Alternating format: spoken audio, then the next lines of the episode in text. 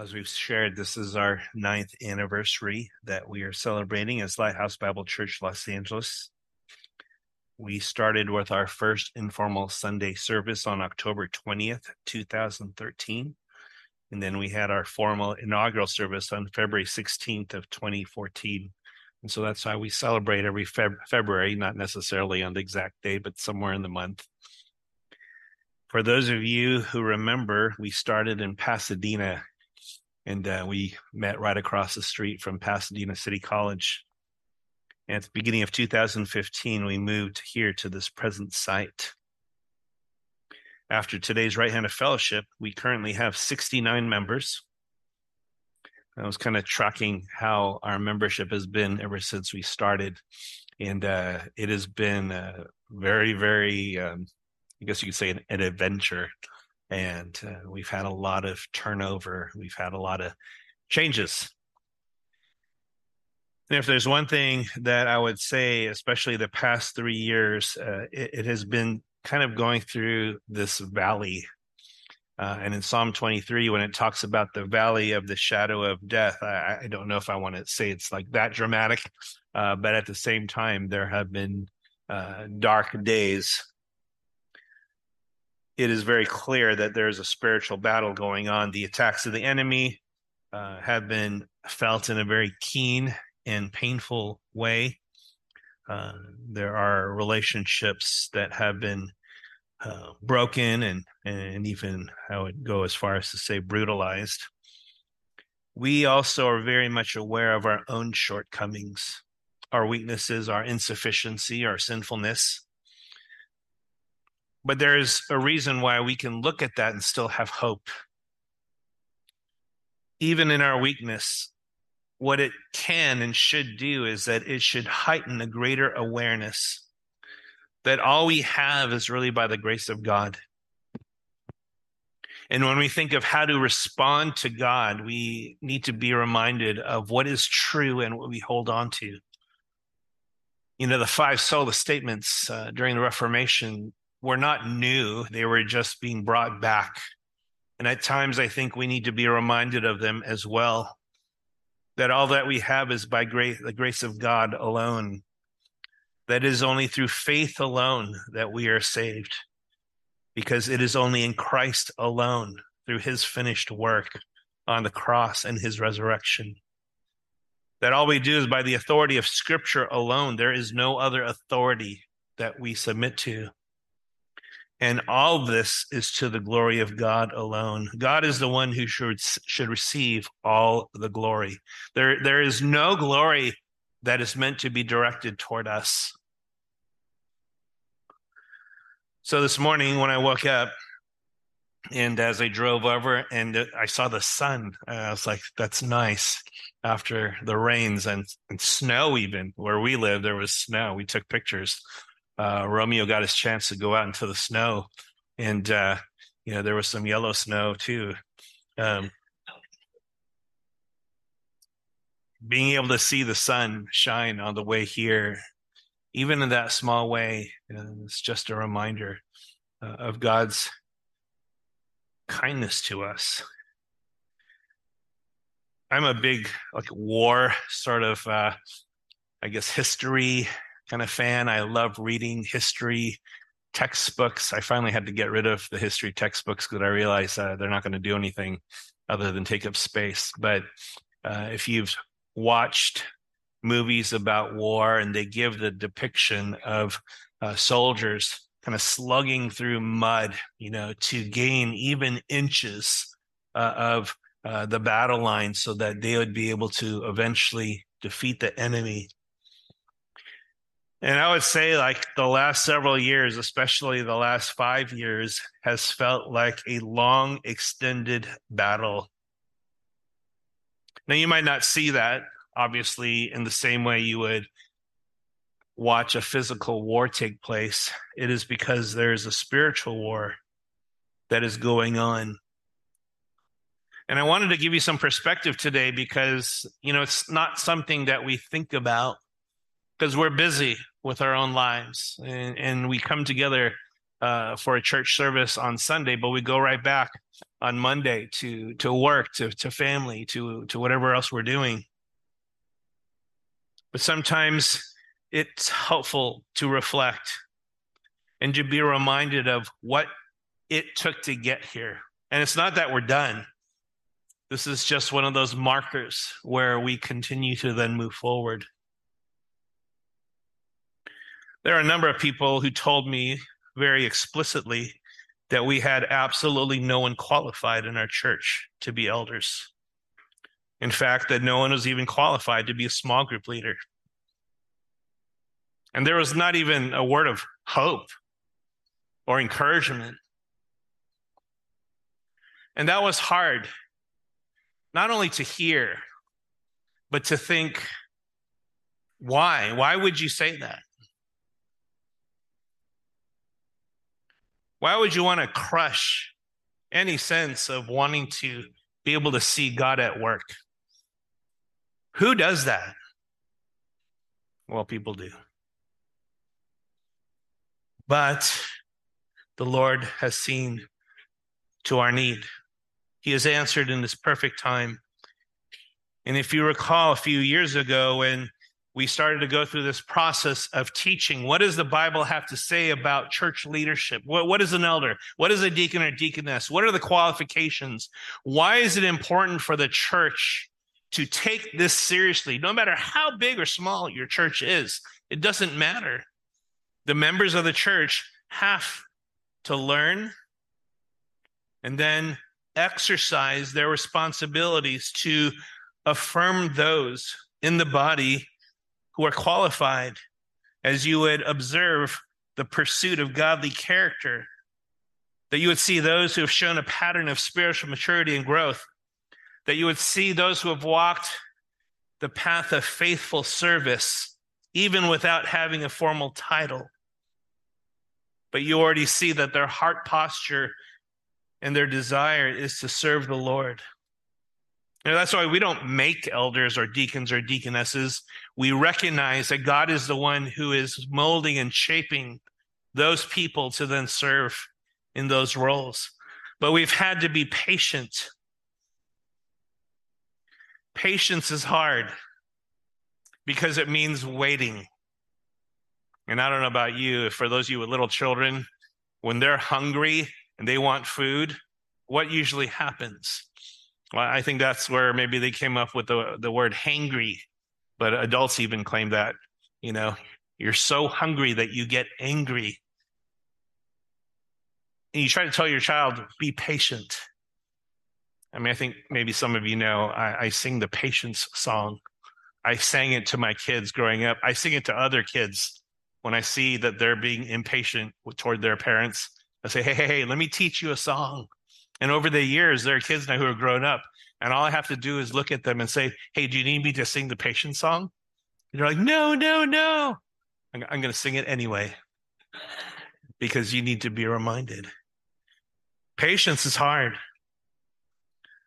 And if you recall, we had to walk through the process of praying for these candidates, the nomination process. I was so grateful to see that many of you took seriously that you would look at scripture and say, here are the qualifications in 1 Timothy 3 and Titus 1, 1 Peter 5. And then say, I want to pray for those who will be our elders, our deacons, our deaconesses. We needed to be equipped with God's word so that together as a church we could say, it is because God is the one who has led this process so that we might then affirm those who will serve in these roles. So that's why today is a day that was long awaited. We can celebrate God's goodness to us as a church. Now, the role of a shepherd is a very appropriate one in this example that the apostle Peter he uses both the verb form regarding regarding how an elder is to live out his role, and also in reference to Jesus Christ as the chief shepherd. So Peter says, shepherd the flock of God, but then he also points to the chief shepherd. And again, simple observation if you see the same word being used in a passage, you want to know is there some connection? And yes, there is. There are many churches that have elders. And uh, along the way, I've heard some pretty crazy stories about elders, especially when I was serving in the Korean church community. And while it's understandable, understandable that due to social and cultural framework of how immigrants came together, the church, and that there were challenges that came in living in a new world, it was very interesting that the role of the church elder became one that was synonymous with having authority, power, and control. Now, not all elders were this way, or even today, but there is a sobering reality that there are those who uh, have been conferred with the title of elder, and it's very clear that they should not have been.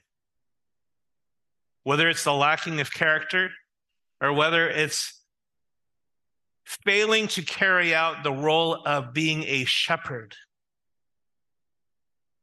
You see, by the time Peter writes this apostle, he's a seasoned leader. And as he writes, he says he is a fellow elder. Look there, chapter 5, verse 1. He says, Therefore, I exhort the elders among you as your fellow elder.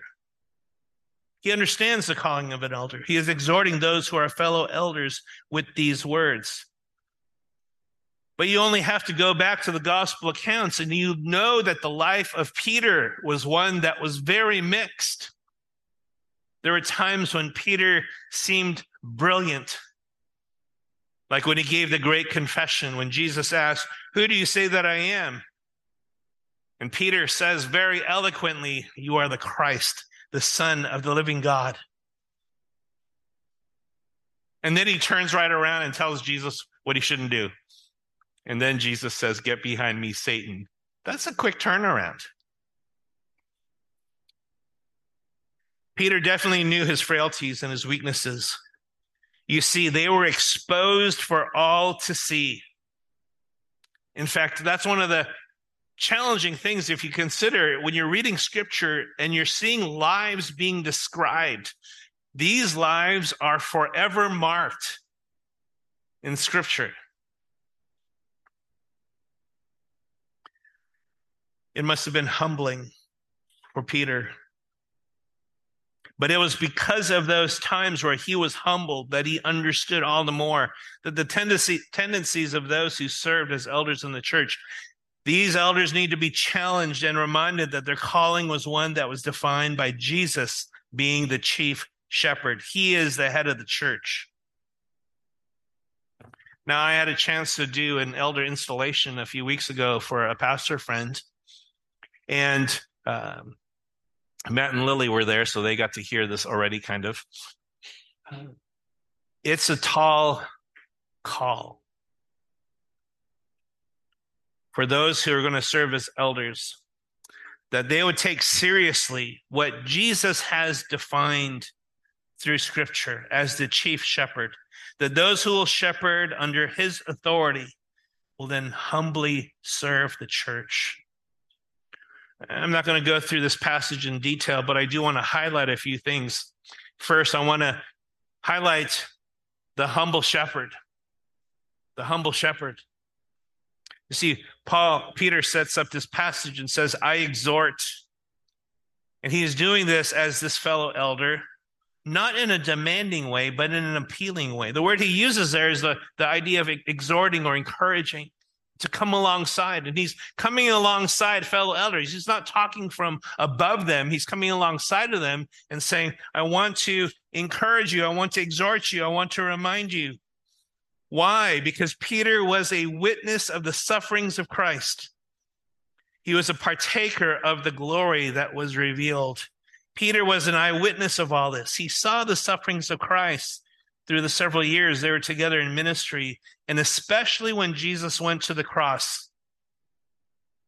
You see, Peter was also in Matthew 17 there at the transfiguration of Christ. He got to see Christ in his revealed glory.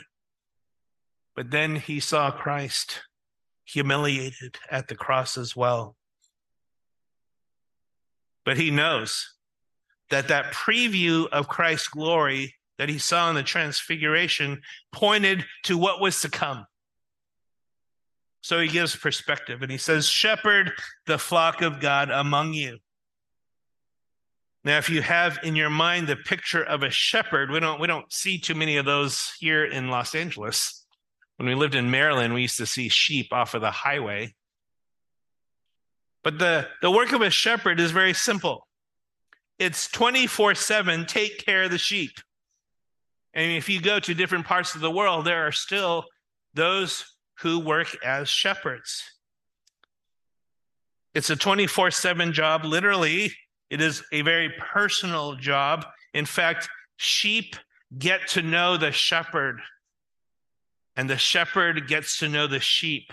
So much so that when the sheep hear the voice of their shepherd, they, they could be mixed up with other sheep, with other shepherds, but if they hear the voice of their shepherd, they will go to that shepherd. I mean, I don't know if I could tell the difference between a bunch of sheep, but if you spend enough time 24 7, you'll see that they're not all the same. The true shepherd actually loves the sheep, treats them with great care, unlike the hireling who just treats it as a job, who sees sheep as problems. You see, an elder must be a true shepherd in light of the chief shepherd who showed what it meant to actually care for the sheep. This is why you can't simply appoint elders for pragmatic reasons. You know, there's so many churches that will have someone who's wealthy or who's prominent or who maybe was there at the beginning of the church. Now, it's not that all those things are necessarily bad, but that those are not the reasons why an elder should be brought up. They first and foremost need to be someone who will shepherd the sheep. They are also to oversee not under compulsion, but to do so willingly. You know, one of the things that's actually challenging is to find people, to find especially men who would willingly serve as an elder. Now, there's a few reasons why it's hard. One, it's a lot of work, especially if you're going to serve as a lay elder. Now, it's one thing to be a pastoral elder in the sense that that's our full time job. So we get to think about all the things about ministry throughout the week. But if you're a lay elder, as we had our lay el- uh, elder ordination with Chris, you're uh, in a sense having this added responsibility, even along with your full time job. So it's understandable that some will say, well, I don't know if I have time for that.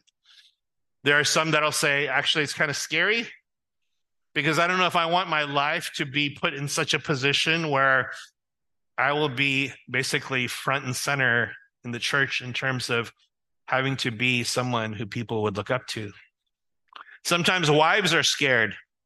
I know that there are times in the past where there are some wives who told their husbands, No, I don't want you to be an elder. It's too much. It'll be too hard. We're never going to see you again. You're going to have meetings every night. We don't have meetings every night, but it's understandable. So you want those who are who will not be an elder because they're forced to or coerced to or guilted into it, but to do it willingly. Why? Because you want to serve the Lord. You know, it says that all these things should be according to God. Look at verse 2. It says, Shepherd the flock of God among you, overseeing not under compulsion, but willingly according to God. According to God, not according to me, not according to other people, not according to what the expectations are that are coming from man, but do I look to God? All things according to God. It, it, might seem a little simple, but if you're going to be an elder. You need to be an elder who shepherds the church God's way, according to God's rules, according to God's expectations, according to the purpose that would bring the most glory to God. You see, the problem for some churches who have elders who don't take this seriously is what they're actually doing is disregarding God. They're not doing things according to God. That's a scary place to be. And that's not just for elders either. In fact, the whole church must be concerned about doing all things according to God. And the elder of all people needs to show that God's ways are our ways. God's will is our will, and God's glory alone is what we seek. You see, being an elder is never about having some kind of inherent authority or power or will that I can exercise on my own. It's sad when you hear of examples of elders who take things into their own hands. I remember hearing about an elders meeting uh, here in LA years ago where several elders brought guns to the meeting and pulled them out on each other. I was like, wow, I wouldn't want to be at that church. Elders are also not to be uh, pursuing this role for dishonest gain.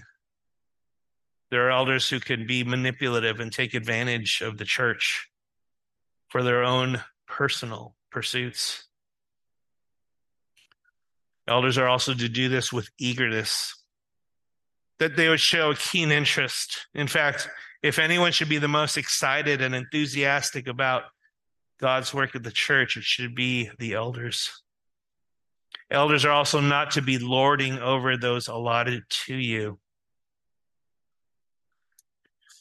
If anything, Jesus said, you know, you're not here to make it about you. You're actually here to be a servant. You're called to lay down your life for the sheep, not lord over them. Elders are to be an example to the flock, a type or a pattern. In fact, the elders should be the kind of leaders that show the people this is what it means to follow Jesus, to submit to Jesus, to live like Jesus. In fact, if there's anything that you're leading with, it's that you're leading people to Jesus. That's what you're doing in terms of leading. You're not leading because you're telling people what to do for your own agendas. You're pointing people to Christ. And remember ultimately that elders are, elders are held accountable to the chief shepherd. We are actually under shepherds. There's only one chief shepherd to whom we'll give an account. In fact, we don't, as elders, do this even for approval by the church members. Whether things are acknowledged or not, all is to be done for the chief shepherd, especially when times get hard, especially when there is suffering, especially when there are conflicts. Elders are to be faithful, to be the kind of shepherd that brings glory to the chief shepherd. And the reward that would be sufficient is just to hear the chief shepherd say, Well done. Well done, good and faithful slave. In First Peter 5, verses 5 through 7, you see an emphasis on humility. So, title is Being Humble Servants. Peter highlights you younger men to be subject to your elders. They had the same problems back then that we might have today. Those who are younger have a lot of eagerness, a lot of energy, but sometimes don't see the importance of being humble towards the leaders. In Hebrews 13, 17, it says, Obey your leaders and submit to them, for they keep watch over your souls, as those who will give an account, so that they will do this with joy and not with groaning, for this would be unprofitable for you. You know, submission to leadership really just comes down to being humble. Doesn't mean you're not allowed to share your thoughts and opinions. Doesn't mean that you can't bring up questions but is the posture of your heart one that is humble? Peter reminds everyone in verse 6 Therefore, humble yourselves under the mighty hand of God, that he may exalt you at the proper time, casting all your anxiety on him because he cares for you. So while he highlights in verse 5, you younger men likewise be subject to your elders, all of you all of you clothe yourselves with humility toward one another. And then he quotes Proverbs chapter 3, verse 34 God is opposed to the proud, but gives grace to the humble. And you know, it was the same deal back in the Old Testament as it was in the New Testament times, as well as today. God is opposed to the proud. So if any of you are thinking about being proud, God is opposed to you. That's a serious thing to consider. But on the flip side, God is the one who will exalt the humble. We are all called to be humble before God. And yes, there is a humility that is befitting for those who serve. We need humble elders who understand that leadership is ultimately about serving. We also need humble deacons and deaconesses that understand that their serving is to help the elder serving. You know, I've been asked uh, recently because a lot of people have not heard of churches having a deaconess. Uh, and that actually is a, um, I guess you could say, an interpretive issue in First Timothy 3 when it talks about deacons. And then if you have the ESV, it says wives of deacons. And that's an interpretive issue, which uh, we would not agree with. It's okay. The ESV is still okay. But we would say that in the context of First Timothy chapter 3, there are male and female deacons. There's no inherent authority that they have because the position is not one of power, it's actually one of serving and support. And we need men and women who can help the elders maintain their priorities the preaching and teaching of the word, of prayer, of shepherding. The main thing is that they are to have a heart of humility in doing this work. So that's why humility is so important. We are to be humble under the mighty hand of God. You know, maybe sometimes we forget that God is actually great, that He's mighty, that He's not just our buddy. You know, some people kind of lowered God to just someone that they talk almost casually with, when in fact we serve a mighty God. But we also need to remember this when we get anxious, we are called to cast all our anxieties on Him. You know, I think one of the things about pursuing humility is that there is the struggle with wondering if someone will take advantage of me if I am humble. Now, can that happen? Absolutely. and you might go, that's not fair. And I'll say, life is not fair. I mean, you, you just can't get around that. But God already knows that. And so God says, casting all your anxiety on who? On Him. And who's the Him? God. But here, this, this short phrase should really bring some comfort. It says, because he cares for you. There is this incredible truth here. God cares.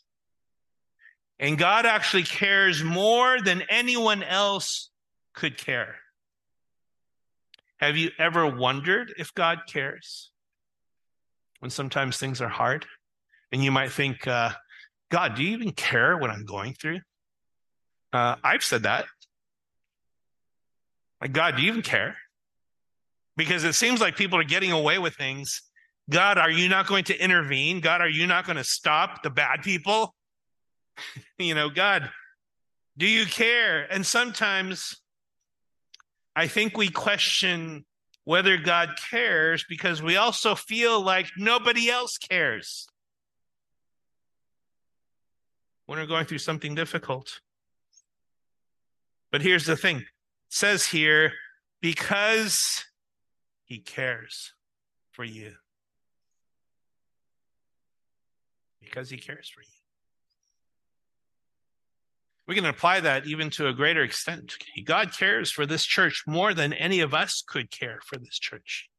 And if you're ever wondering, like, what's going on? How come things aren't happening? You're anxious. I get anxious. I get anxious a lot. I'm even anxious in my dreams. Majority of my dreams are about church. And it's not all bad. Sometimes they're good dreams. Last night I had a bad dream. I was on my way to church. It was very vivid. I got physically attacked, but one of the members of the church came to my rescue. It was so dramatic. And and I woke I woke up and I was like, "Whoa, that was so real." And uh, thank you to that member who rescued me. But then I look at other things. And, and here's where God even goes beyond just caring. God will exalt those who are humble. You know, sometimes we think, well, it'd be nice if I get acknowledged somehow, you know, like that's why you study hard, right? So you can get acknowledged. That's why you work hard so you get acknowledged. Maybe even at church, you want to do something so that you will be acknowledged. And maybe you aren't.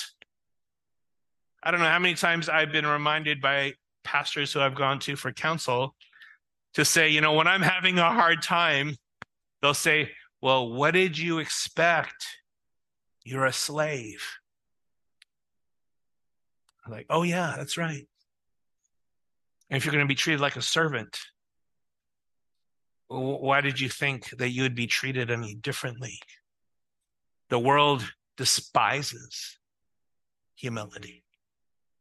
The world despises servants. The world despises those, you know, in, in the biblical language, we would say that I am not just a servant, I am a slave of Christ. My life has been literally bought by him. I belong to him. There's nothing that I own of myself. So, uh, what do I have to claim? What do I have to boast about? But God will exalt, and he will exalt at the proper time, at the right time, in the right way. And it might not look like the way or time that we would want, but we can be assured that God will exalt those who humble themselves before him. If you look at the end of verse 5 there in 1 Peter 5, it says, For God is opposed to the proud, but gives grace to the humble. So God cares. He cares for us. He will exalt the humble. But here it says, He will give grace. He will give grace. I don't know about you, but um, that's kind of a big deal because we desperately need grace. You know, if there's one virtue that we as a church, not only the elders and the deacons and the deaconesses, but if we as a church could prize humility as one of the chief virtues which we would cultivate, do you know what kind of church we would be? we would be a church that reflects First Peter 5. And God would do great things because he would care for us, because he would exalt those who are humble, and he will give grace. The last thought I want to highlight here is to be humble sufferers. Okay, so here's the deal. You want to try to honor God, you want to try to do things the right way, you want to you want to affirm godly elders, deacon and deaconesses. So you know what you get for all of that? You get trouble. Why? Because there's an enemy. Look at verse 8. Be of sober spirit, be watchful. Your adversary, the devil, prowls around like a roaring lion, seeking someone to devour there's an enemy who is 24 7 looking to attack those who want to honor the Lord. So you want to be humble? You want to serve the Lord? You want to honor him? Then you better expect to be attacked. But resist him, firm in the faith, knowing that the same experiences of suffering are being accomplished among your brethren who are in the world. You know, one of the things about going on missions to different parts of the world is you get to see other Christians. Yes, we go to share the gospel. Yes, we want to bear testimony, but we partner with those who would share the same convictions. And one of the things you're going to see, if they are faithful witnesses, it is that they will suffer And so we share our stories of suffering. And so we know that there are those throughout the world who are knowing the same experiences of suffering. But look at verse 10. And after you have suffered for a little while, a little while. How, how long is a little while? I don't know, but it's a little while in perspective of eternity. After you have suffered a little while, the God of all grace, who called you to his eternal glory in Christ, will himself restore, strengthen, confirm, and ground you. To him be might forever and ever. Amen. This benediction at the very end points to the God of all grace. He is the one who has called us to his eternal glory in Christ that provides perspective. Now, I know our church is kind of young, relatively speaking, age wise. We've got a lot of young families. We got a lot of kids, young kids. We got more kids coming. The average age of our church, you know, continues to get lower and lower. And that's wonderful. But that's also hard because uh, the little while, if you're on the front end of that, the little while might seem long. For me, a little while has seemed kind of long. But the one thing I could take comfort is in God's eyes, it's a little while, but He promises. And what does He promise to do? He Himself will restore, strengthen, confirm, and ground you. You know, there's one thing that we have in Christ as Christians that the people of the world don't have. So we have a great God who makes promises, who will keep them. And so that's why when you are weak, you can be strong because it's his strength. You know, when you when you when you feel kind of like lame in how you think, we have heavenly wisdom that is given to us by Christ. We are provided all things through the God of all grace. And we have to remember his calling. His calling is one of eternal glory in Christ. You know, sometimes I just wonder as uh, you know, I head closer and closer to the sort of end end of the road, end of the race. What is it that you look forward to? Uh, if you don't have Christ, you only have death to look forward to. Everything else is filler. But for the Christian, we have perspective that all that we go through, God is orchestrating for his glory. And that's why we, even we as a church, let's be reminded. Let's be reminded that God is the one who has called us to all these things. So the elders, Andy and Chris and myself, we have a very serious responsibility to uphold what God calls elders to do. Those who are the deacons and deaconesses, they are not just there to have a title, but they are held responsible before the Lord to be the kind of men and women that will have character as well and serve. Even to our new members who've joined today, you are now part of this church family so that you would contribute in all the ways that God has gifted you. Let's heed the word of God. All of us are responsible to do that. Let us heed the word of God to honor what Jesus Christ, the head of the church, calls for us to be and to do.